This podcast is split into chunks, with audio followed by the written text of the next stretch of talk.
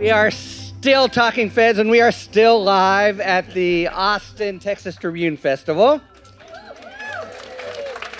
I actually want to start this uh, panel with some comments that Chris Hayes made during the festival. That you know we're at a juncture in which the survival of the American experiment is on the table. It's not 100% clear.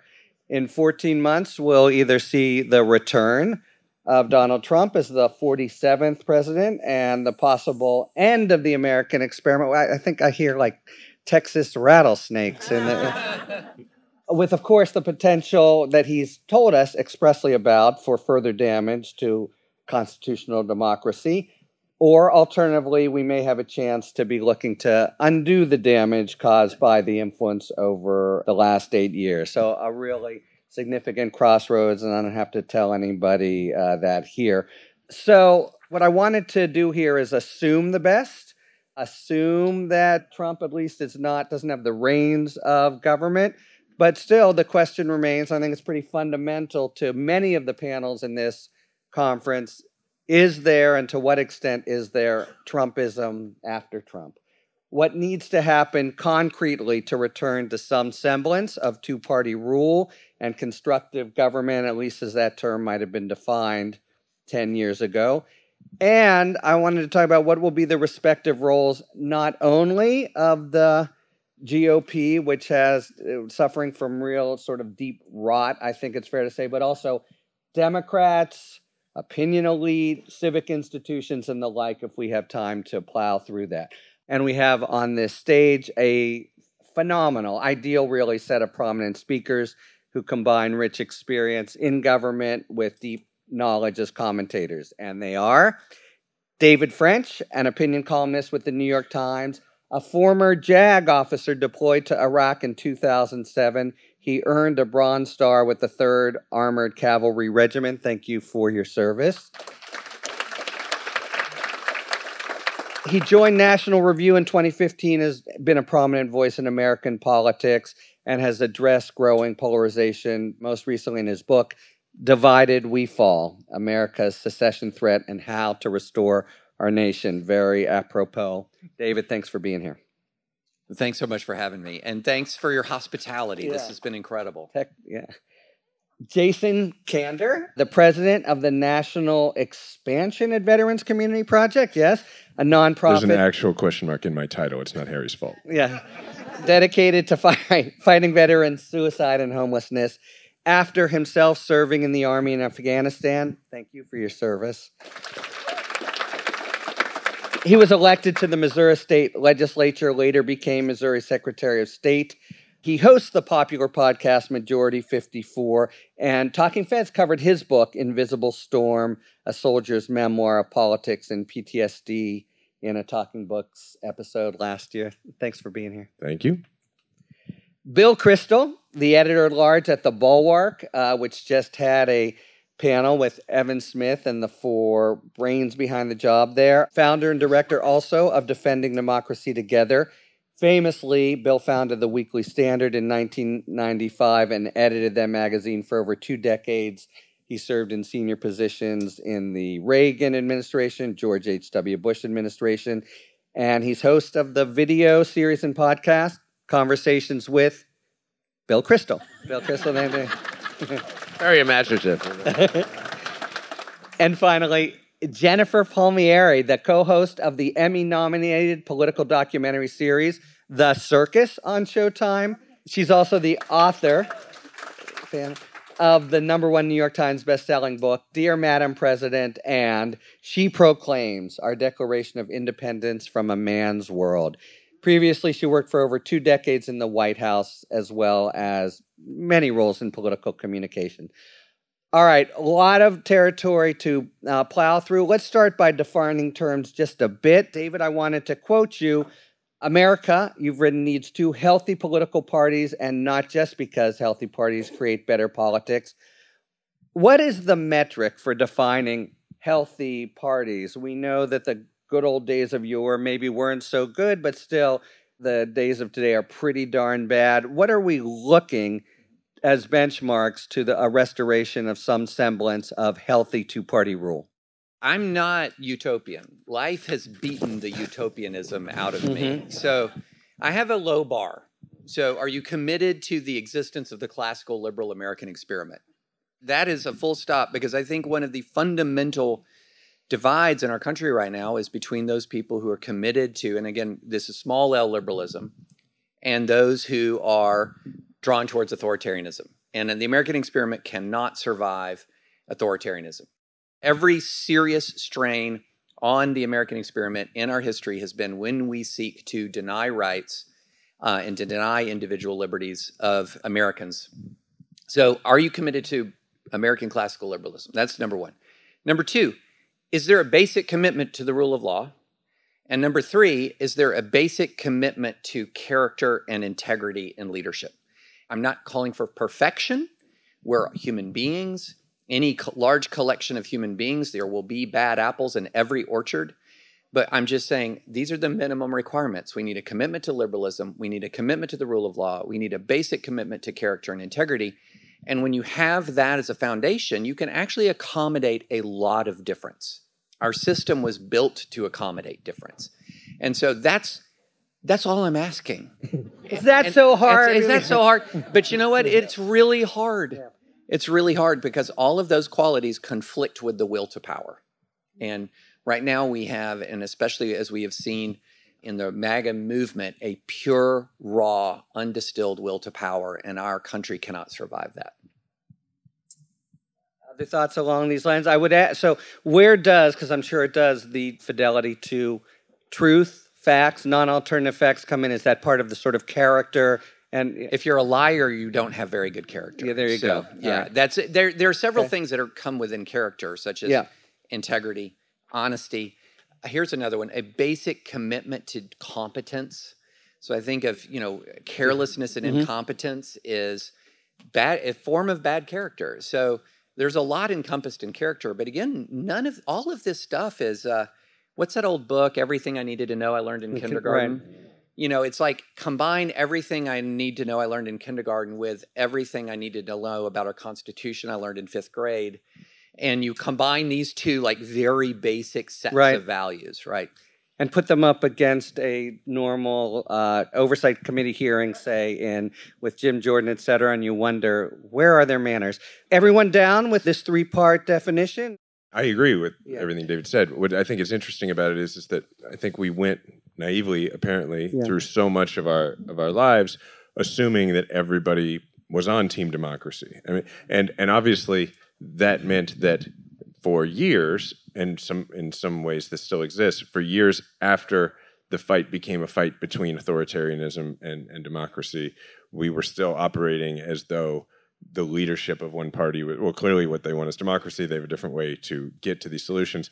And my wife, who came to the US as a refugee from the Soviet Union when she was eight, said to me about a year ago, she was like, I don't know why everybody just assumes that everybody in America is for democracy. Mm-hmm. She's like, you show me any country, and there's a portion of people who prefer authoritarianism. And I think we're finding out that that's the case.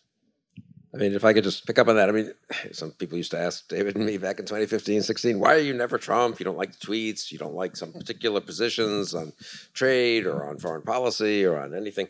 And this is the reason we were never Trump, honestly. That we did glimpse, I will say, to our credit, we didn't quite glimpse everything, obviously. and We made all kinds of tactical mistakes, I'm sure, along the way. But we glimpsed that letting, if he became first the nominee of one of our two major parties and then somewhat flukishly became the president for four years, it would have a big effect on our system. And it and that's for me is key. We can survive. uh, The founders understood there would always be demagogues in a democracy. We've had a lot of them. Some of them have done a lot of damage. Some of them have done, you know, Senator Joe McCarthy or Governor George Wallace. And but you can survive that if the system as a whole holds. They they can distort things for a few years. They can distort parts of the country. They can do real damage. I don't mean to minimize it. President is different. We have been lucky in not having a demagogue as president, really almost for our history, but certainly in the last century, I would say.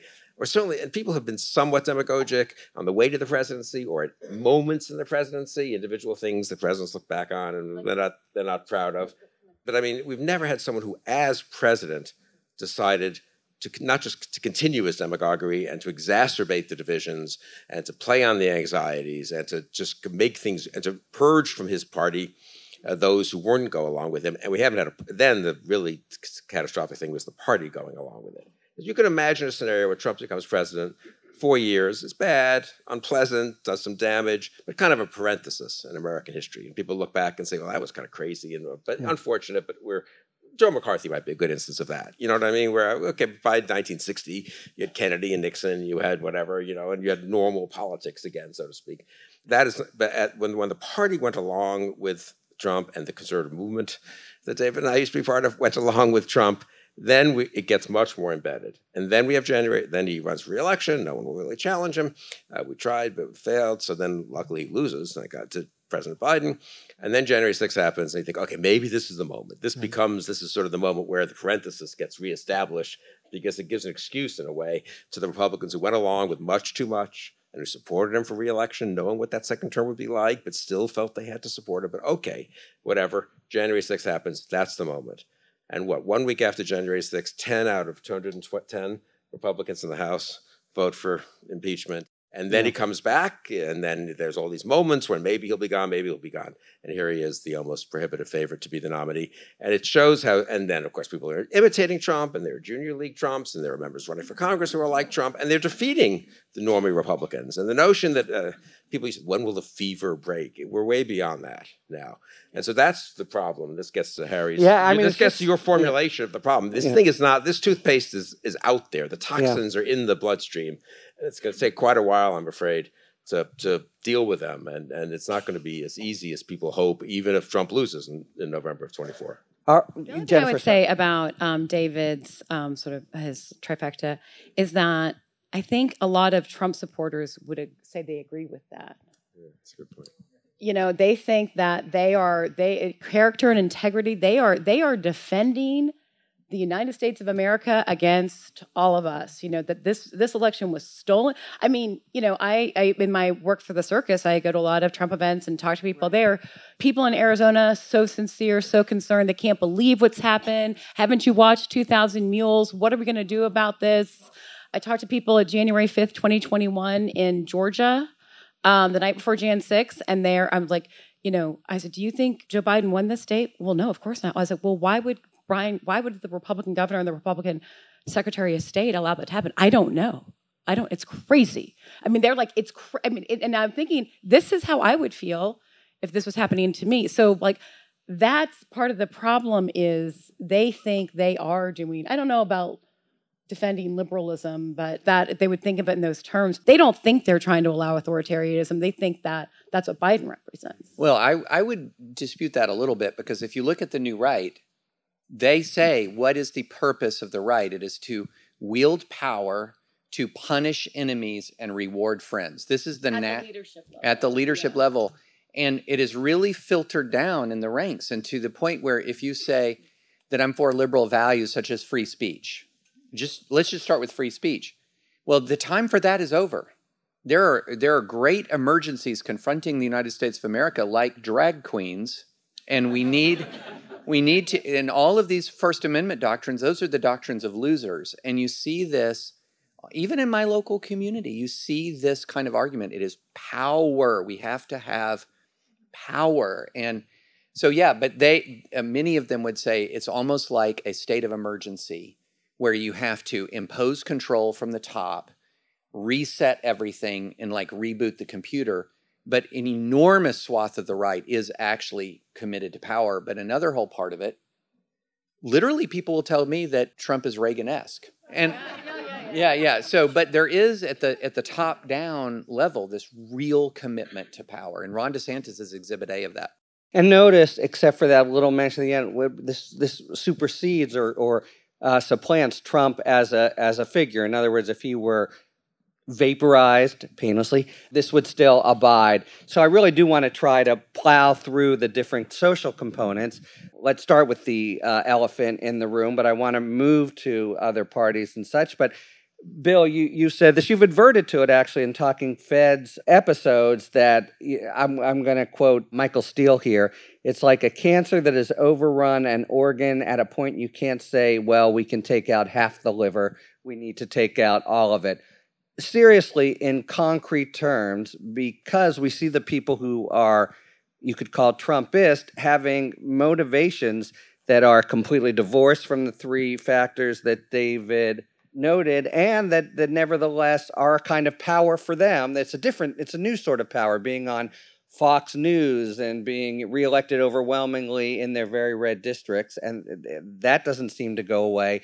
Honestly, what has to happen in 10 years, 20 years, whatever, for the Republican Party to return to some semblance of the criteria David spelled out? Yeah, boy, that Michael Steele thing is kind of grim. Yeah, exactly. You know, like. The old boy So- can get a little, right? yeah, I mean the medical analogy I've used, which is slightly more cheerful, uh, neat- is they're like- it's it's an infection. Right. Infections can be extremely dangerous, obviously, if we all know in hospitals and so forth, uh, they can be deadly. But that is what has to be done. The infection has to be dealt with before you do all the rehab, physical therapy, improve your, you know, ex- Yeah. exercise regimen, or even deal honestly with the cancer if that's what you have to deal with, you know, at some point. So I, I regard Trumpism as an infection which which needs to be defeated. And that needs to be suppressed. To use the medical Is that, is, but is that necessary but not sufficient? Yeah, that's necessary, defeat, but not yeah. sufficient. But you might still have then organs that are damaged and rehab that's necessary, and you, you know new operations, so to speak, that are to continue to torture this medical analogy that are that are still necessary six or twelve months later. But you can't do anything when the infection is raging. And I, I, I, the question of what happens after Trump is complex. I mean, the, the original demagogue is the most effective demagogue usually in history. Trump does have a unique hold. He's the guy who did it. He's the guy who liberated people to indulge in certain things, as David suggested. He's the guy who won in 2016. I'd say among liberals and among some of our friends, even David, this that is underrated as an important thing. You know, and especially when like Ron DeSantis, I can win and Trump didn't. Really, Trump is the only presidential Republican to win the presidency since 2004. Mm-hmm. You know, the only one not named Bush to win the presidency since 1984. And so voters, a whole swath of Republican voters don't believe it when you say he can't win. So I do think if Trump loses, and it would have been great if he maybe it's one five percent chance it still happen, ten percent lose the nomination. But if Right. he loses the presidency, I do think it's a bit of a new moment. I think all kinds of things he's unleashed don't go away in the body politic, in the society, in media, and Congress. I mean, there are a million dysfunctions. But I do think we shouldn't underestimate. I mean, the good news in a weird way is that it is somewhat, I think, Trump dependent still. And that if, if that infection can be defeated, so to speak, you at least have a chance to think about how do you rebuild. But as you say, I mean, there's a lot that's really the party itself is so altered. It's not simply the eight out of ten that we named. Pretty much the whole caucus, right, has been replaced. But anyway, the, the I mean, we've seen in the last week the kind of power politics that you know seem to prevail at the party level. Look, I think different people will run for office if Trump Yeah. moves on. I personally know many people, Jason knows them too, I think many, including many post 9 11 vets who've thought of running, uh, were Republican ish in inclination, maybe would have served in a Republican administration if it had been a Rubio or a Jeb Bush administration from 2017 to 2021, would have gone home to run for office, as many people we know have. Uh, those people might reemerge. And some of the people who've gone along with Trump more than they should have, in my opinion, than Trump adjacent and Trump acquiescent, they could they could become unadjacent and unacquiescent. Not all, you know. So I think the damage has been done. There's a lot of young Trumpists out there. We were talking about your uh, great buddy there in Missouri, Josh Hawley, and, and others. But others will opportunistically Not my great buddy. I just others will opportunistically see maybe the way to go is a little different from what Ron DeSantis and Vivek uh, Ramaswamy thought was the way to go. Having said that, not to be too utopian here, I mean it is a jarring fact. We just can't get away with it from it that 75% of the Republican primary electorate is for the three I'm going to say authoritarian or authoritarian adjacent candidates, and 25% is for people who have been too accommodating to Trump, incidentally, in many ways, but still are basically normal. Let's just call them Republicans, and we would not lose sleep over, I think, if one of them became president. 75 25 is not a good balance, but if Trump is removed, could that balance go back to 50 50, 60 40, 60? Maybe, but it's not going back to 90 10 anytime. So, and, and at a minimum, we're talking about a gradual evolutionary process. Yes, you you know, like the odds for a fully healthy society in the next two years, three years, even. Yeah, I don't know. You, Yeah. We don't have that much experience with this, and I mean, Yeah. there's some contrary historical examples of things lingering forever in a really bad way, or countries getting over this kind of stuff surprisingly quickly. Uh-huh. Sometimes, though usually not without a big military defeat or something. exactly. That's a minor problem. We don't want that. I would say so. My one slight upbeat contrary thing is Zelensky in Ukraine.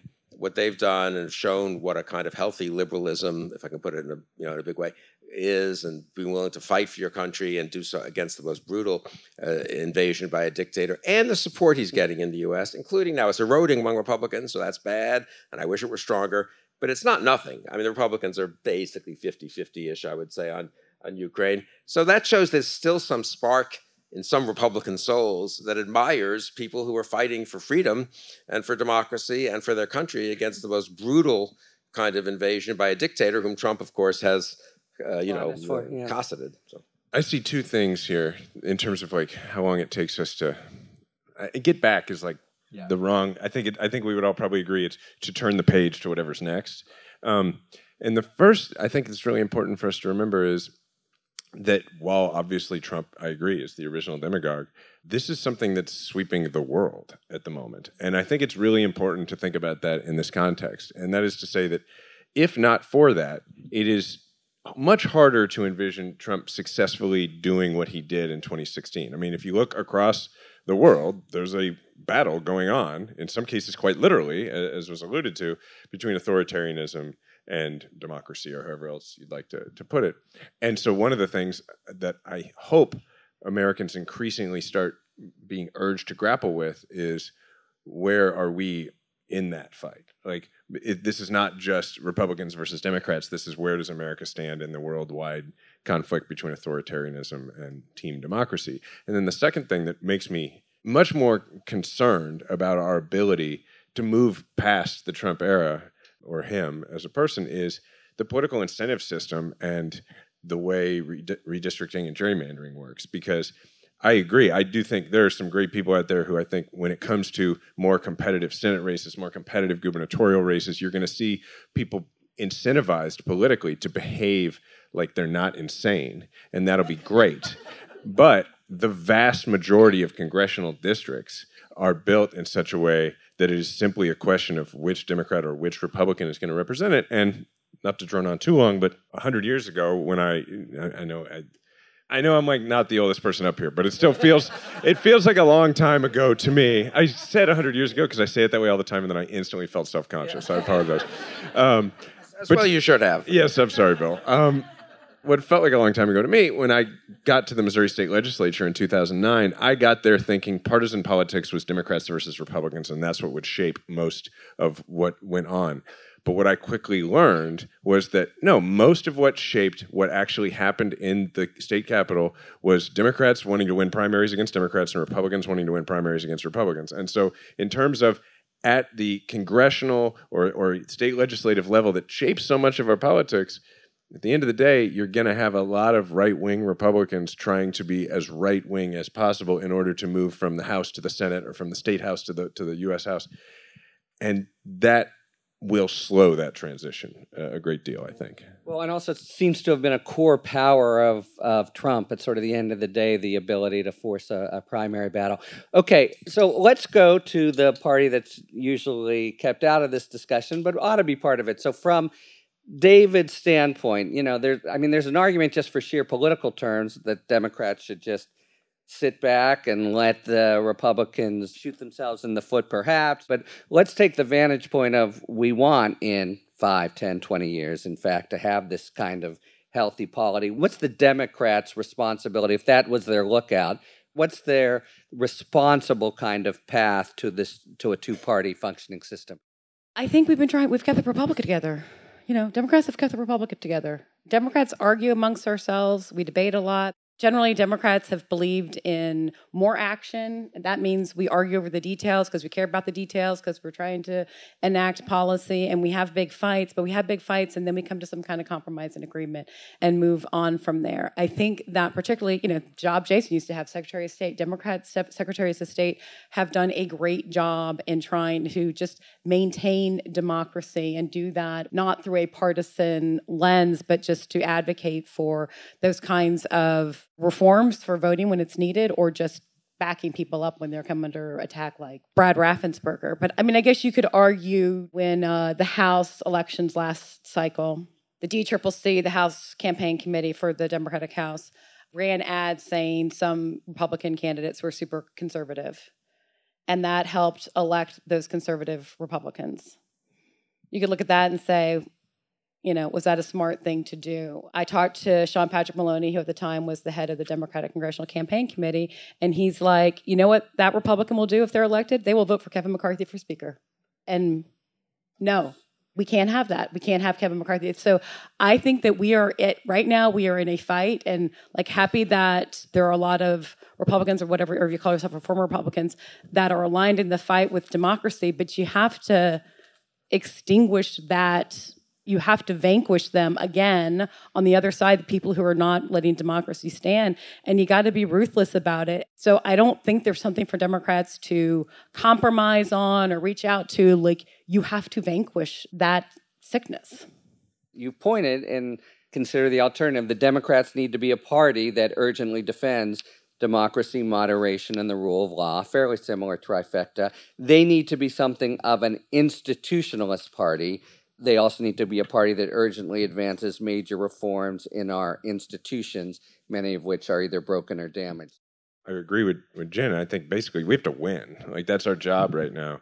And and what I would add to that, and because obviously, like, uh, pretty what a brilliant thing I just said. Obviously, but what I would say to color that in, all the reforms that we all nod like when I talked about redistricting reform a minute ago, we all nodded our head. There's one party that wants to do that right now. Now, what I think that requires, and we have a moment coming up in 2024 that's going to test us again, where the prospect of Trump winning is so scary that we naturally, and this I understand, we deploy every possible strategy to peel people off of him as their voters. And the and one of the primary strategies that has been deployed against him has been to say to Republican voters, he you are not a Trump Republican. There's Trump and then there's Republicans. And really the really the theme of this conversation is is that to a degree, right? Like what happens to the two parties after Trump, which really characterizes Trump as separate from the Republican Party. Trump characterizes himself as he refers to the parties as they, you know. There's Trump and there's rhinos. And so what I think we have to do at this point we're a few years into the Trump version of the Republican Party and there's pretty wholesale subscription from at least elected Republicans, not all the way across the board, but pretty close I think that the job of people like me who just talk about this stuff, not even for a living, it's just what I do, you know, and, and sometimes yeah. people listen, is to make the case that they're not separate. That now this is the Republican Party. And so for for Democrats, and everybody up here may not agree with this, but for me as a Democrat, my job is to convince people that if you don't like Trump, it is because you're a Democrat not because you are a Republican who doesn't like Trump. That's my role now. I don't disagree with that, and I've been. I think David would agree with me on this. That we've been pretty tough on the Republican Party. Maybe I've been a little more extreme than David in this, and in, in going along with Trump, accommodating Trump, acquiescing in Trump, and therefore it is a Trumpist party in effect. And those people do not deserve a pass on that. On the other hand, I do think we did the Republican voters against Trump thing, Sarah Longwell and I in 2020, and it turned out to be effective. This is just empirically the case that you do need people who have voted for Republicans in the past to vote for the Democrat. Otherwise, you don't have a majority, right? I mean, Republicans win some of these statewide. And Josh Shapiro did an excellent job of this in 2022 in Pennsylvania and Whitmer mm-hmm. in Michigan in 2022. And that's why I want Whitmer or Shapiro to be the presidential candidate in 2024 for the Democrats, but it's impossible for various reasons, apparently. Anyway, um, I don't know why, because, because the party's decided that, you know, we have to have, anyway, whatever. I'm not going to litigate this. Uh, Carville and I are on one side of this, everyone else is on the other side, and we'll, whatever happens, happens. But either way, obviously, Biden or or Whitmer or Shapiro have to win. But I do think there are lessons. I would say one thing, and it's really for Jen more, uh, well, everyone. I mean, I don't think the Democrats are very purposeful about learning as the lessons quite as well as they could mm-hmm. uh, from winning candidates. It's not like we haven't had Democrats win in the Trump yeah. era, both yeah. at the state level, the congressional level. Some states are just too hard. I take that point. And so, but still, Jason was within two points in Missouri. Yeah. That tells you something. You should learn something from his campaign. Because if you're within two and a half points in Missouri, you can win a bunch of other states. And Texas. obviously Shapiro, Shapiro was lucky in his opponent. Whitmer had a pretty respectable Trumpy opponent, and the whole ticket went down, you know, the whole state went Democratic uh, in a way that Jason mentions, which is like you actually punished other Republicans yeah. for being Trump accommodating. So there's a lot of lessons to be learned from what Whitmer did in Michigan and some of these other states, Georgia, I would say. And so, uh, but but I do think my only caveat maybe to what Jason was saying is you do need to tell you need people who have voted in the past for a John McCain or Mitt Romney or for whoever else to say to be able to tell themselves you don't have to be embarrassed or humiliated by the fact that you supported some Republican ten years ago. And when we went further because we thought it was important to. And you don't have to be affiliated if you kind of fell, got a little suckered by Trump even in 2016. You need to now do the right thing. I tend to agree that the right thing now would be Democratic majorities in most bodies and in most states. Uh, that would be healthy for the short term, but you do need to win over ex Republicans. What did Pete Buttigieg call them? People like me in 2019, 2020. He said he wanted to have a coalition of progressives and moderates, you know, young and old, you know, people like Buttigieg like, and also he wanted the votes of future former Republicans. and I think that's a very nice formulation. David, you've been wanting. Yeah, okay. I'm I've very strong feelings about Okay. this because I live in the heart of MAGA country. My neighborhood is 85% Republican. Guys. Not just Republican, but MAGA. You would. say. Oh Lord. Okay. David had a full head of hair before all this. I did. Uh, yeah. I had a mullet. I like I had it before. Do not look at Republican dysfunction as an opportunity. It's a mortal peril. Period. Okay? In 2016, a lot of Democrats are going, ha ha ha ha ha, you Republican idiots. Look who you nominated. And he won. Okay? And so this drives me crazy. I see the heart of it, guys. And if you're sitting there saying, well, you know, the crazier the Republicans get, the better the chances of the Democrats are. Maybe, maybe you, you got real lucky in 2022 when a lot of the the really hard edge people that some Democratic money was spent promoting, they all lost. Good, good for you. You're playing with fire here. You know, and the idea that, you know, I had a really nice guy come up to me last night after a, a panel I did, and he said, David, really love hearing what you have to say. I really appreciate a lot of your comments. Why aren't you a Democrat? It's a great question. It's a great question. I had an immediate answer. Your party would not want me in it. It doesn't want me. I'm pro life. I have advocate for religious liberty. I'm absolutely committed to constitutional principles of our governance. I'm absolutely committed to the rule of law. I'm absolutely committed to these values. But the instant I see it, the instant that I have friends who love me when I'm talking about Trump, you would not believe the things they say to me when I, you know, deviate from progressive orthodoxy. And look, guys, it's deeper than a specific political issue. I have some very, very good friends uh, on the left, and we have joined hands politically in a way I never thought we would. And I was talking to one of them, and I said, and we were having a late night phone call, one of these calls of like, can you believe this? Can you believe this? And I said, you know how I know we're going to be through this again? Is when we're yelling at each other about gun control. Because we're fighting over a real political issue, not over whether the republic is going to survive. That's where we are. And so uh, my colleague Michelle Goldberg, who's really brilliant and deeply insightful, she's she has uh, repeated this concept many times. Healthy movements look for converts. Unhealthy movements hunt for heretics. And so the movement that looks for converts, I think, is the movement that's going to ultimately prevail. And right now, the GOP is hunting heretics. And the heresy in the GOP is defying Trump. So I would urge, and it's a kind of a high bar, and it's really honestly unfair to Democrats to sort of be in this position of, well, you know, to save America, we kind of have to compromise. And nobody's asking those guys. There's no pressure over there to ask those guys. I grant it. It's unfair. It's bad. But what do we really care about here? Are we going to keep going with this American experiment or not? So, what I would urge all my friends in here who are in the in the Democratic Party on the progressive left, don't wall out people who want to partner with you in preserving our American republic. Even people who you deeply agree with, disagree with on very important issues. Find a way to extend the tent, and then when the democracy is safe, just kick me right back out again. and we can have the conversation. Like, let's have the argument. But I'm telling you, it's bad. I'm around people who talk about civil war all the time. All the time. I have a mayoral candidate in our community. And this is a very, very red community that's growing and thriving, and people want to move here from all, or here to Franklin, Tennessee, from all over America. And the establishment Republican mayor is being challenged by a Moms for Liberty endorsed candidate, but not because Franklin is failing. It's not. Not because Franklin isn't conservative. It's incredibly conservative. But she believes that the mayor isn't doing enough to combat pedophilia. What? Hmm. And and by the way, this woman, white supremacists, She is a realtor for a white supremacist group, and they have said that she has invited them to, into the community to, for example, demonstrate. And it's dark. And so I think it's, I just want to impress upon you guys how urgent this is. And I understand it's not symmetrical. I understand that. But I'm just, I'm telling you, if your movement is one that says, well, I can, pers- I'm going to go so far, but I can't get to David French. I'm not going that far. I'm mm-hmm. like, we're in trouble because I'm really committed to this constitutional republic. I'm really committed to it. And so if the tent doesn't extend to me, it's not big enough. It comes through a lot of comments. is This is almost an extra political moment. Thinking of it in Democrats versus Republicans traditional terms seems a kind of a flaw.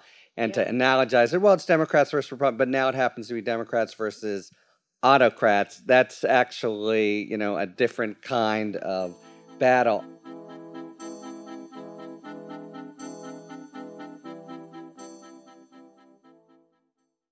And now, a word from our sponsor, the American Civil Liberties Union.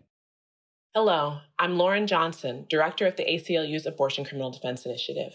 Let's be clear those who want to end access to abortion care did not stop at the reversal of Roe v. Wade. Prosecutors and politicians across the country are now threatening criminal penalties against providers, helpers, and in some instances, those who access abortion care.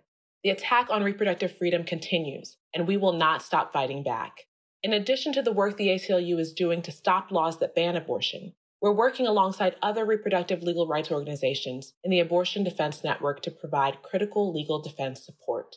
The ACLU's Abortion Criminal Defense Initiative is mobilizing a network of skilled criminal defense attorneys to defend people facing criminal investigations or prosecutions for providing, supporting, or obtaining abortion care.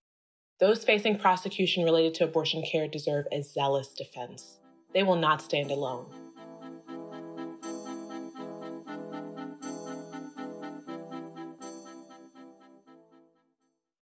All right, it is now time for a spirited debate brought to you by our sponsor, Total Wine and More. Each episode, you'll be hearing an expert talk about the pros and cons of a particular issue in the world of wine, spirit, and beverages. Thank you, Harry. Today's spirited debate asks to decant or not to decant? That is the question. And the short answer is yes. But when should you decant? First off, what is it? Decanting is the process of slowly pouring liquid, in this case wine, from one container to another without disturbing the sediment at the bottom. It is important to separate the wine from the sediment if there is a lot of it, because sediment can dampen the aromas and flavors in your glass. Decanting wine also helps the wine to aerate, which is the process of introducing oxygen to the liquid. No doubt you've heard or even said the phrase, let the wine breathe. Well, that's what decanting does best, allowing those aromas to expand while making the wine more flavorful and balanced. And it's never a bad idea to decant a young, bold wine. In fact, at Total Wine and More, our guides recommend allowing an hour or two for the process to work best. This is not advisable for mature wines that just need to be separated from their sediment. Leaving a mature wine in a decanter for too long could cause flavors to become muted from too much aeration. Remember to taste your wine while decanting to be sure it is not left aerating for too long. And don't forget, the younger and more closed the flavors are when you open the wine, the more it will benefit from the decanting process. Even a few seconds of aeration or a quick swirl in your glass will do wonders to your favorite wine from Total Wine and More. However, the best rule of thumb is whenever you can, decant. Taste and enjoy when it feels best to you. It's personal. Cheers. Thanks to our friends at Total Wine and More for today's A Spirited Debate. Okay, I don't want to leave out broader aspects of society. So in our in our maybe utopian or Panglossian scenario, we've taken care of the Republicans, everybody's good, Democrats, everybody's good. My sense, especially David, but and Jason, but in particular, is that you think there there's a very important role that civil and social institutions have to play. You've written about purpose, you've written about military service that and I don't mean to serve that up as just for its virtue inherently, but what role do you think they need to play to also be doing the post surgical intervention on the you know health of the patient as it were Well, I mean, since we're waving magic wands anyway Yeah, in this exactly. conversation, if I could wave a magic wand, I would I would make it so that every American served for two years wouldn't have to be in the military. Just, you know, sometime before they're 25. And the reason is is because I feel like our greatest problem is we don't know each other anymore. And I think it like what you're talking about with you know folks being so eager to, to hunt for heretics and and, and it's worse than that when you go across the party right? Not intra party it's just I don't know anybody like that so I don't like them and they're you know you can dehumanize the other side so easily and it's just a lot harder to do that when you know somebody like that or you developed a friendship with somebody like that. And I just feel like if every American spent a year or two years working side by side with people who did not think live and you know make money at a level exactly like them i think it would be a lot harder for us to hate each other and a lot less likely that we would want each other to lose All right, well, I, I just want to push back on that because I think David knows his mayoral candidate pretty well, and you had you defined you know 20 minutes ago the overriding exigency as winning. So, what is it about the being shoulder to shoulder that actually erases that kind of antagonism? And do you want it erased? It sounds like maybe you don't. no i just look i'm just realistic about a lot of the reforms that need to be done the one party needs to be in control to do it but if i could wave a magic wand and get past that part for me it's it's yes it's the shoulder to shoulder part of it but what it really is is like if i ask you right now what does it mean to be an american it is a whole lot harder to come up with that answer than it used to be. It's like, well, one in three of us watch the Super Bowl. We like Taylor Swift. Like, it's hard to say. You know, you could be, you could sound like you were running for Congress and be like, well, it's our values and it's our, but whoever's listening to you would be like, mm, really? And uh, they'd be unsure that that's true. And so my point is like, I am not somebody who in any way is like, we should squash multiculturalism or anything like that. Like, I, I'm the opposite of that. I think that it's important that all the different types of Americans have an opportunity to be very proud of their origin and where they came from and what they've experienced, and at the same time have a sense of national identity with other Americans. And I think that the only way to do that, that I can see right now in the short term, is for everybody to have some shared experience. And right now, we don't have that. We have a choose your own adventure society. And if we just had just a year that all of us did something similar and every conversation could start with, What'd you do during your service? I can just tell you, it's the first thing he and I said to each other when we met in the green room. There's something to that. Mm-hmm. And we don't have the same views on everything, but that's the first conversation we had. in a nation of 330 million people, you're always going to have conspiracy theorists. You're going to always have wannabe demagogues. The question is, why are so many people vulnerable to that right now? And I'm really impressed by some of the work that's been done to track the collapse of a sense of belonging in the United States. And people who lack a sense of belonging are often drawn to authoritarianism as a source of cause and purpose. And so, one of the very concrete things that we can do, at the risk of sounding really sappy, is love our neighbor, build our own civic institutions, be inclusive of people as people, and provide for them meaning and purpose in their local lives. That a majority of Americans right now signal a higher or lower, lesser degrees of lack of belonging. They feel alone. Loneliness is an epidemic. And so when you scratch the surface of a lot of my friends who've gone in on the MAGA conspiracies, what they actually are longing for is companionship. One of my colleagues, when I- Purpose. yes, mm-hmm. purpose. When I was at the dispatch, one of my colleagues did this phenomenal story on what were called the front row Joes. These are the people who go to every Trump rally, and like they follow the Trump, like they follow the Grateful. Once people would follow the Grateful Dead, and what he found was they went for Trump and they stayed for each other.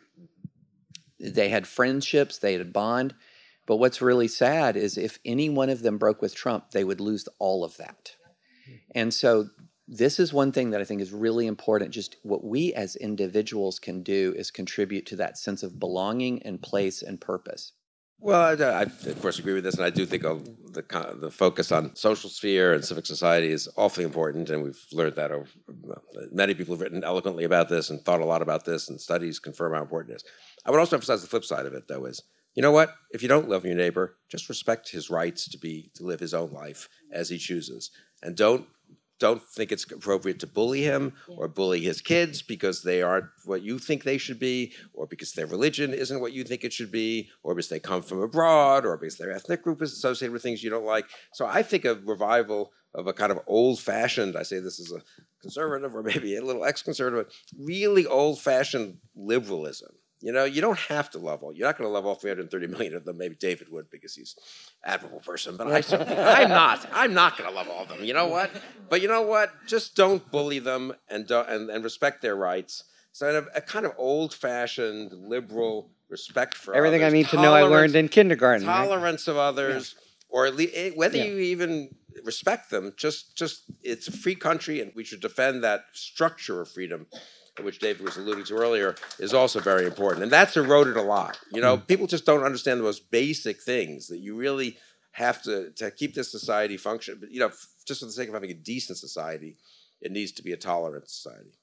I mean, I think you know, it's like what what used to bind people, bind people together. Military service. I grew up in a military family. That was like Yeah. a you know big three generation Navy family. Really big sense of purpose, belonging, religion, schools. All of that does seem to be breaking down. Because I grew up in a military family, I have you know friends from Pascagoula, Mississippi, who are very big Trump supporters, and we find a way to connect. I spend a lot of time at Trump rallies. They are, it's not about him. As a matter of fact, when he starts speaking, sometimes people start to leave because they're like, okay, I saw all my friends and I'm going to go now. It's like a football uh, tailgate. Yeah, it's wild. When I go to these Trump rallies, I'm very upfront. I say my name, I tell them I work for Hillary Clinton. You know, I sometimes get bad reactions, but almost not. Sometimes better reactions than I would get if I went to a Bernie Sanders rally and said I work for Hillary Clinton to your point, I mean, to, seriously, to your point, you know, I interviewed Marjorie Taylor Greene. I spent a week in her district. I learned so much. And my sister, like, gave me a hard time for an entire weekend about how could you give her a platform. I'm like, oh my God, Lisa, like, Marjorie Taylor Greene does not need showtime. like, hundreds of thousands of people watching the circus to give her a platform. But, like, I wanted to understand where she was coming from. And I learned a lot. I learned a lot from her constituents who all of them would say to me, It's too much, it's too much, it's too much. We get it, it's too much. But you all, the way you go after her, the way you don't respect her, it's like you don't respect me. And the only place I have found, the only two places where I find that you can mirror, because that's a very artificial thing going into a Trump rally as a someone who doesn't participate. But I found I would come out with a bond because like these people, because I trusted them to say I worked for Hillary Clinton and I trusted that they weren't gonna, that wasn't gonna be a problem. They were very uh, respectful of that. But the only place where I could sort of mirror this is at the local level. Like my husband Jim is here, and he works a lot in um, very local politics. You know, like on the ground community development, and there you find a mix of po- political views, and it's like you're kind of able to keep that out of it and like build trust up that way revitalizing from the ground up seems to be a way without pa- mag- the magic wand of like national service where people can of different minds can get together on something You know, I think that was really eloquent and powerful. But I've got to say, part of me is with Jen's sister.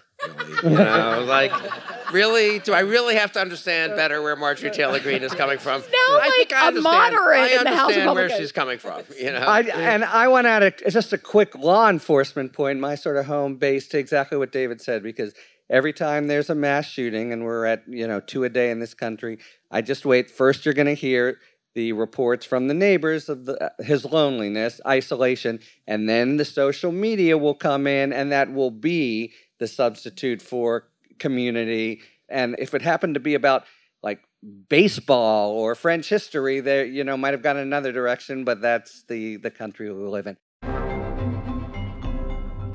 A big thank you to our guests and to our very gracious hosts here at the Texas Tribune Festival, Evan Smith and his Cracker Jack staff, who outfitted us with a terrific podcast studio for the day.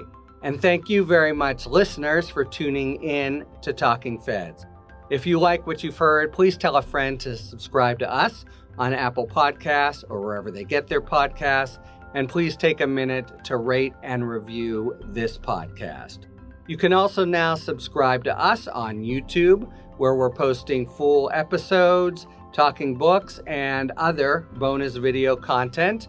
You can follow us on Twitter at Talking Feds Pod, and you can look to see our latest offerings on Patreon, where we post bonus discussions, with national experts about special topics exclusively for our supporters. Talking Feds is a completely independent production, so if you like the work we do and are inclined to support the show, joining our Patreon is the best way to do it. Submit your questions to questions at talkingfeds.com, whether they're for Talking 5 or general questions about the inner workings of the legal system for our sidebar segments. Thanks for tuning in, and don't worry, as long as you need answers, the feds will keep talking. Talking Feds is produced by Mal Meliez, associate produced by Catherine Devine, sound engineering by Matt McArdle. Our research producer is Zeke Reed. Rosie Don Griffin and David Lieberman are our contributing writers. Production assistance by Meredith McCabe, Akshaj Turbailu, and Emma Maynard. A special thanks for his help in all of these productions to Akshaj Turbailu, and our gratitude, as always, to the amazing Philip Glass, who graciously lets us use his music. Talking Feds is a production of Delito LLC. I'm Harry Litman. Talk to you later.